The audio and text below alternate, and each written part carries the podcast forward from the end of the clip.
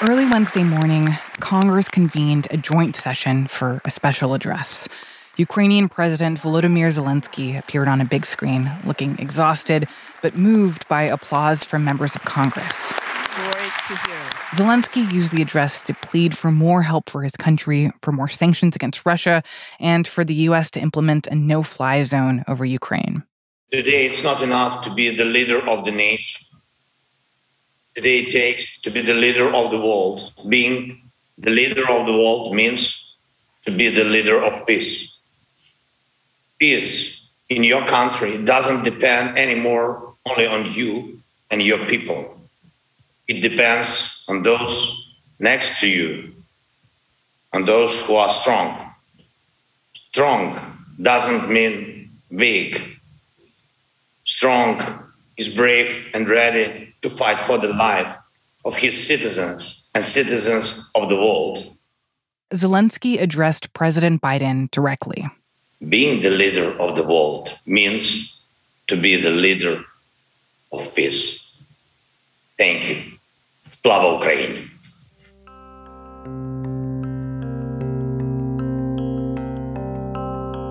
Biden and NATO have resisted calls for a no-fly zone, but the U.S. and Europe have been profoundly persuaded by Zelensky and the plight of Ukrainians.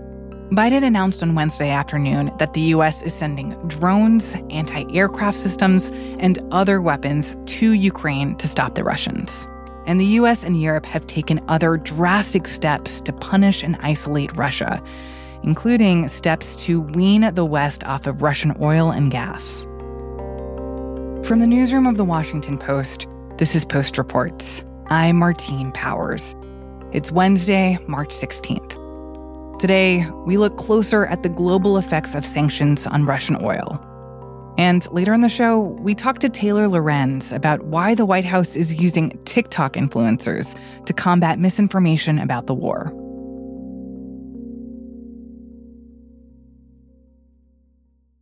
As someone who has covered energy and Russia for a number of years, there are two things I wish people would keep in mind. That's Will England. He recently retired from covering energy for The Post. And before that, he was a Moscow correspondent. The first thing is that this spike in energy prices stems largely from the effects of the pandemic. And we saw them in motion even last fall. And the war is an overlay on them. But the second thing is that Russia is, in a sense, being true to its history in that its aspirations to be a global power are never met by its ability to reach those aspirations. It has never had the resources to achieve what it wants to achieve on the global stage. And we're seeing that today in Ukraine. We brought Will out of retirement to talk about how sanctions on Russian oil could affect Russia, Europe, the United States, the prices we're all paying for gas, and about whether this radical rethinking of where we get our energy could actually be a good thing for addressing climate change.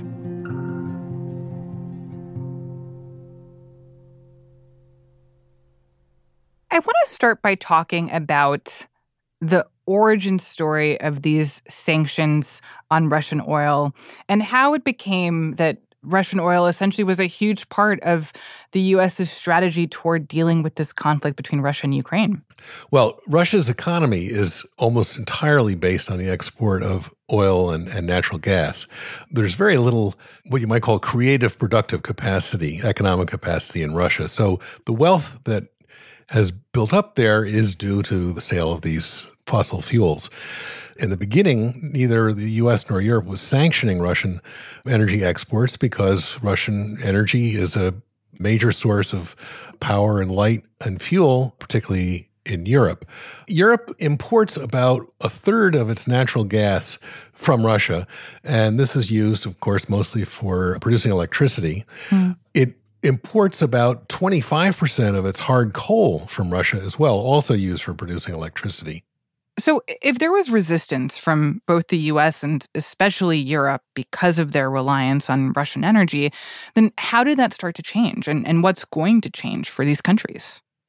Well, Europe is paying something like $800 million a day to Russia for coal, oil, and gas.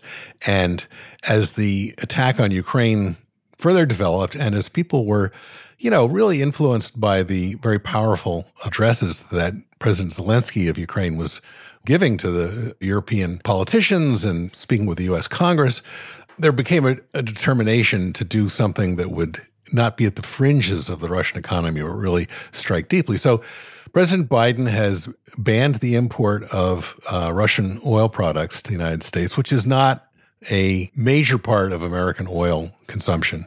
And Europe has been talking about cutting back on gas imports significantly by the end of this year and altogether by 2030, which gives you an idea of how difficult it will be to wean Europe from Russian gas because there aren't that many immediately available alternate sources. Mm-hmm. The United States has been talking to Venezuela, which has been under a very strict sanction regime for several years, about maybe we could find a way to allow Venezuela to start pumping oil again. Venezuela has the world's largest reserves.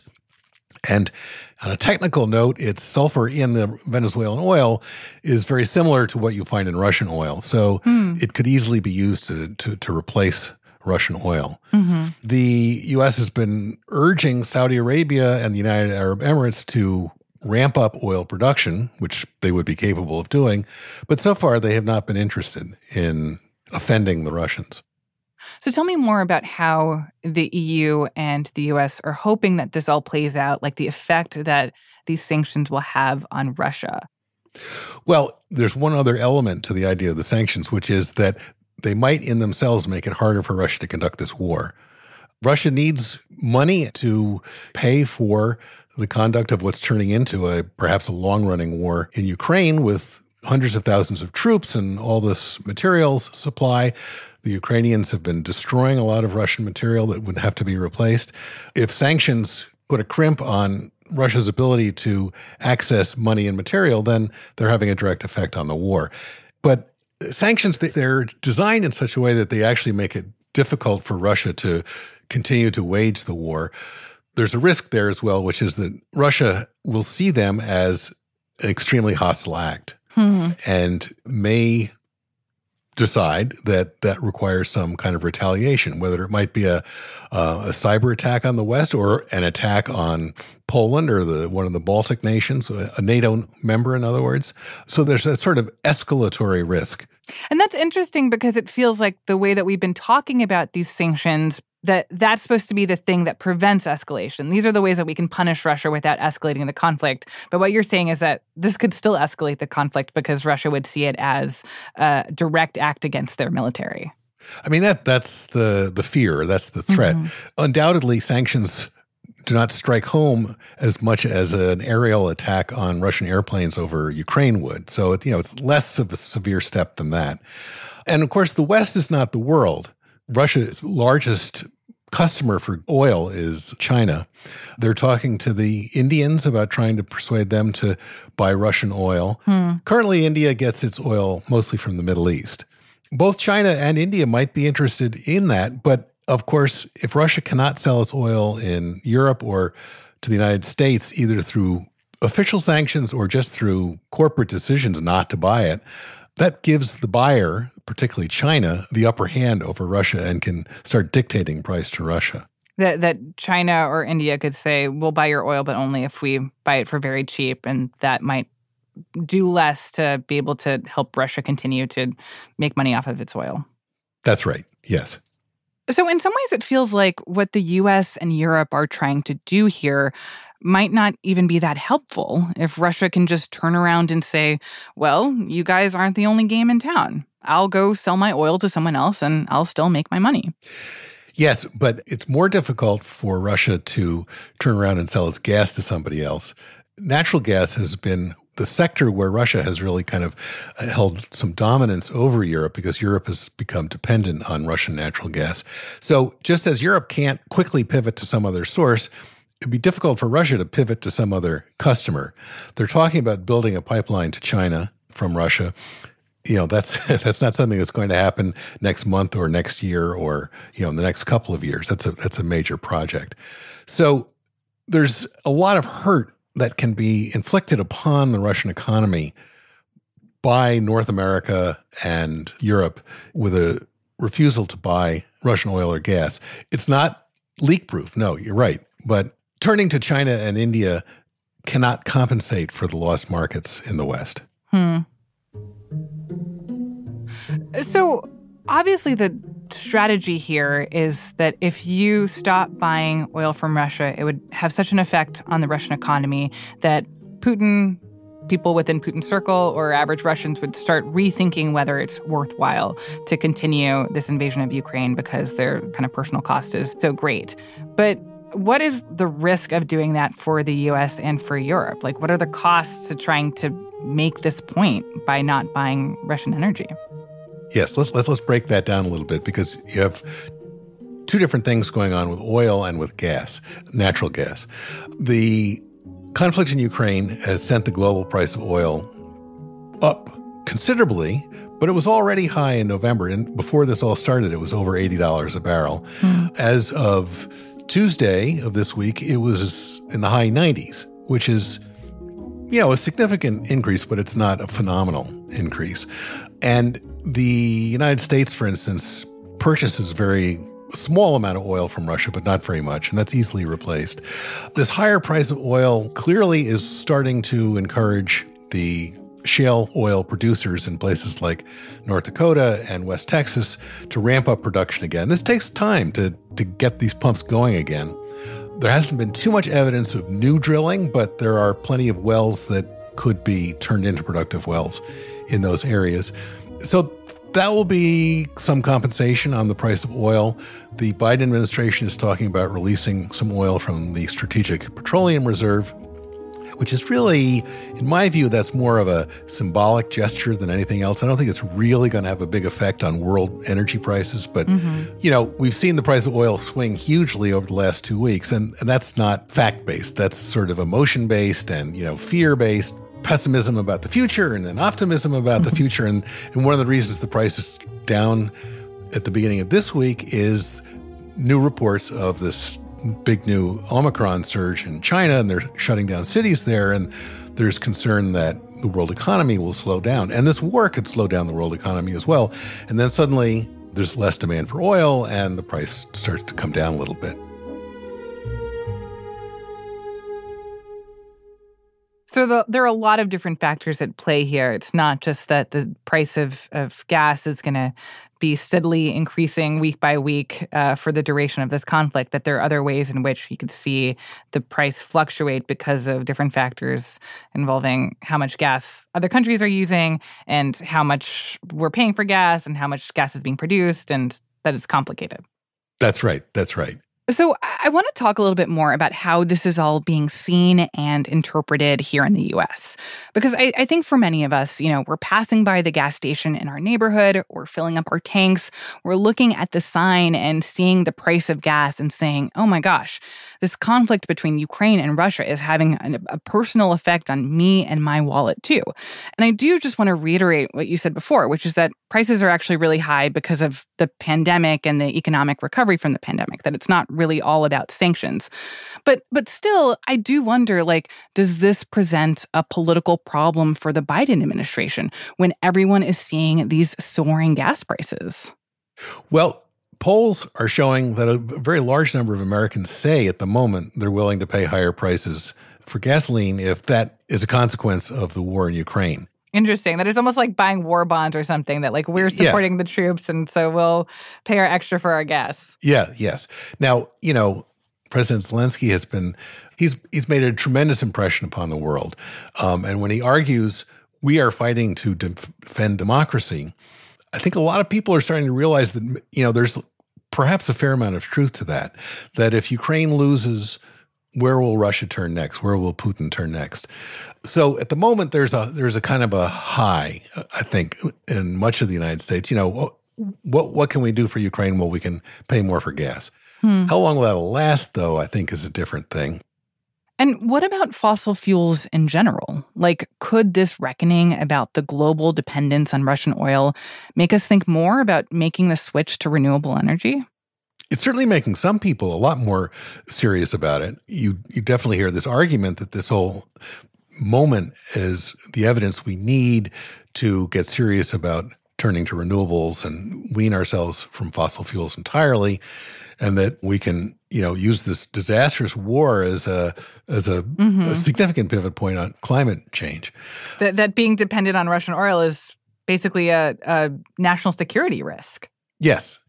Right, that's the argument. Now, there is another argument, the exact opposite argument, which is that at this moment of all moments, we need to rely on what Senator Joe Manchin refers to as all of the above, which means we have to get energy from every source we possibly can, of our own making. So we need oil, we need gas, we need wind, we need solar, we need nuclear, we need hydropower, and yes, because this is Joe Manchin, we need coal. Mm-hmm. When someone says all of the above in the context of energy, they're usually arguing for the coal industry. And, it seems to me there are strong arguments that both sides are making. And the all of the above is kind of a short-term one. Let's pivot to, independence from fossil fuel is looking a couple of years ahead. I think what this war has brought to the fore is how much our whole lives depend on the sources of our energy. And when the sources of our energy are in Russia and the Middle East and Venezuela, that's going to have an effect on societies all around the globe. I think there's going to be a growing determination in this country to rid ourselves of that kind of dependence, and a lot of people would like to rid ourselves of the dependence of, drilling in the tar sands in Alberta and in the Bakken oil shield in North Dakota and the Permian in Texas, and mining mountains in West Virginia and stripping brown coal out of the fields of Wyoming. That if we can find sources of energy that stop making such a mess of the world, environmentally and politically, we'd all be a whole lot better off.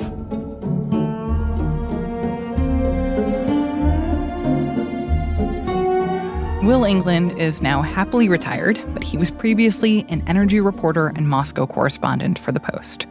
Reni Svernovsky produced this story. After the break, a new strategy for the White House to fight misinformation about the war in Ukraine. We'll be right back.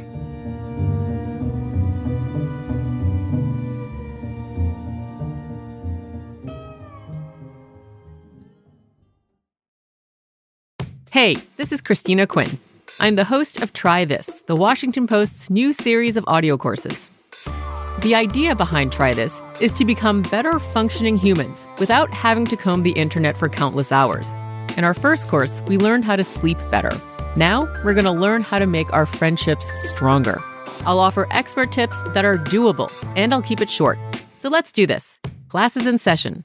Find Try This from the Washington Post wherever you listen. And now, one more thing. One way the Biden administration has been seeking to get information out about the war in Ukraine is by briefing social media influencers, so specifically TikTokers. The White House hosted a press briefing for TikTok stars last week where they communicated administration talking points, answered questions, and essentially briefed them all over a Zoom call. That's Taylor Lorenz. She writes about tech and online culture for The Post. Well, there's tons of Russian propaganda swirling around TikTok. There's also lots of videos that are real videos, but they're completely being misrepresented. We saw a bunch of service members in one video dropping out of a helicopter onto the ground. That was actually footage that was taken years ago. So you're seeing a lot of stuff, as is the case on Facebook and Instagram, right? Like, as soon as any kind of national event breaks out, you're going to see bad actors kind of try and skew the narrative by pushing misleading or false information. At least 30 TikTok influencers were invited to this Zoom call with the White House, and they used what they learned to start making content. You had people like Ellie Zeiler, who's a hugely popular lifestyle content creator. She's got over 10 million followers on TikTok. I had the opportunity to ask the White House why gas down the street is $7, and here's what they said. Russia is one of the top 3 producers of oil, and it is actually their number 1 revenue source. Now, with Putin starting this horrific fight between Ukraine and Russia, nobody wants to work with him and do an international trade. And Khalil Green, who's known as Gen Z historian on TikTok, was also there. He's become a super vocal, prominent voice. So I just got off of a Zoom call with the White House about the situation in Ukraine. A number of other content creators in social media and myself were invited to this event, which was on background, meaning that we couldn't record or take pictures, but we can discuss what we learned from it. The group that helped organize this in partnership with the White House is called Gen Z for Change. They kind of were the ones that selected these content creators. Gen Z for Change has been making big waves in the political world. They were previously known as Gen Z for Biden. They helped do a lot of work around the election and then promoting vaccination. And they work with the White House on a lot of initiatives like this. Since the beginning of the Russian invasion, young people especially have been going to TikTok for some of the first glimpses of what's happening on the ground. These unfiltered videos and dispatches shared from Ukraine in real time. And that's why Taylor thinks that this is such an important strategy for the White House. You have to consider that on the other side, Vice reported last week, Russia is actually paying content creators to promote their propaganda. This is an information battleground on the internet every day. And when it comes to trust in media, young people are much more likely to trust content creators than they are legacy media. They're also more likely to turn to content creators for their news. So it's really important to engage this new shifting media landscape and acknowledge the realities, right? The simple reality is that young people are not getting their information from cable news. They're not going to newspapers to read about it. They're turning to social platforms and news brands on social platforms in some cases, but in more cases, it's the content creators themselves. And ignoring that just allows bad actors to kind of leverage those same forces with impunity. We should be out there informing people. We should be in TikTok. People want to hear from news personalities that they trust, whether that's an 18-year-old TikTok star or a White House veteran correspondent. It's just about meeting people where they are. Taylor Lorenz writes about online culture and tech for The Post. This story was produced by Jordan Marie Smith. That's it for Post Reports. Thanks for listening.